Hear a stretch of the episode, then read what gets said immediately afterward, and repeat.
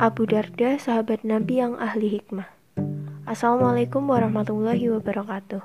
Apa kabar teman-teman semua? Semoga selalu dalam keadaan sehat ya. Teman-teman, sadar tidak sadar, pada masa pandemi seperti ini, ternyata banyak hikmah yang dapat kita ambil. Kita menjadi lebih banyak waktu di rumah bersama keluarga dan lain sebagainya. Berbicara tentang hikmah, ada sebuah kisah dari sahabat Rasulullah Shallallahu Alaihi Wasallam yang bernama Abu Darda. Ia adalah seorang ahli hikmah. Hikmah adalah bidang ilmu dalam Islam yang artinya memiliki pemahaman yang mendalam mengenai nilai yang bisa diambil dari kehidupan yang bersumber dari Al-Quran. Abu Darda memiliki nama asli Uwaimir bin Malik Sebelum memeluk Islam, Abu Darda adalah seorang yang terkenal menyembah berhala. Dia bahkan memberikan berhala itu pakaian yang bagus dan parfum yang mahal. Hingga suatu hari, saudaranya, Abdullah bin Rawahah, datang merusak dan membuang berhala itu. Melihat berhalanya hilang, Abu Darda marah dan ingin membalas tindakan Abdullah. Namun, tiba-tiba Abu Darda tersadar dan mendapat hidayah dari Allah Subhanahu wa Ta'ala. Dia menyadari berhala itu tak mampu membelanya dan menolongnya dari Abdullah. Dia pun beriman kepada Allah dan menjadi pengikut Rasulullah Shallallahu Alaihi Wasallam. Abu Darda yang merupakan seorang pedagang sukses pun meninggalkan pekerjaannya demi bisa beribadah kepada Allah Subhanahu wa taala. Aku masuk Islam di hadapan Nabi Muhammad Wasallam dan aku adalah seorang pedagang.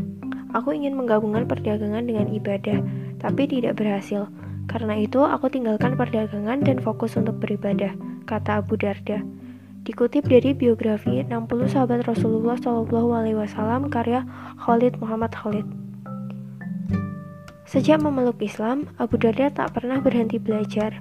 Dia selalu merenung dan berpikir, Abu Darda berguru pada Nabi Muhammad SAW hingga dia menjadi seorang ahli hikmah.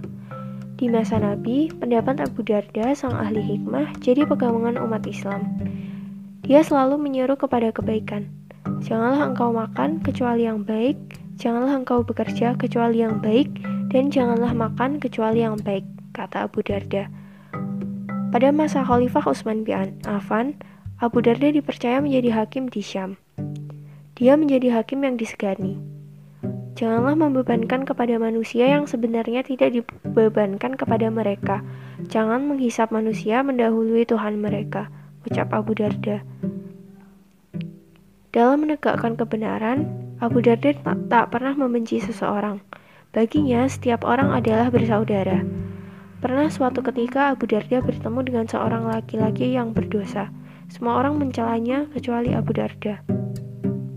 Aku hanya benci perbuatannya. Jika dia meninggalkan perbuatan itu, dia adalah saudaraku, ucap Abu Darda. Abu Darda menghabiskan sisa hidupnya di Syam.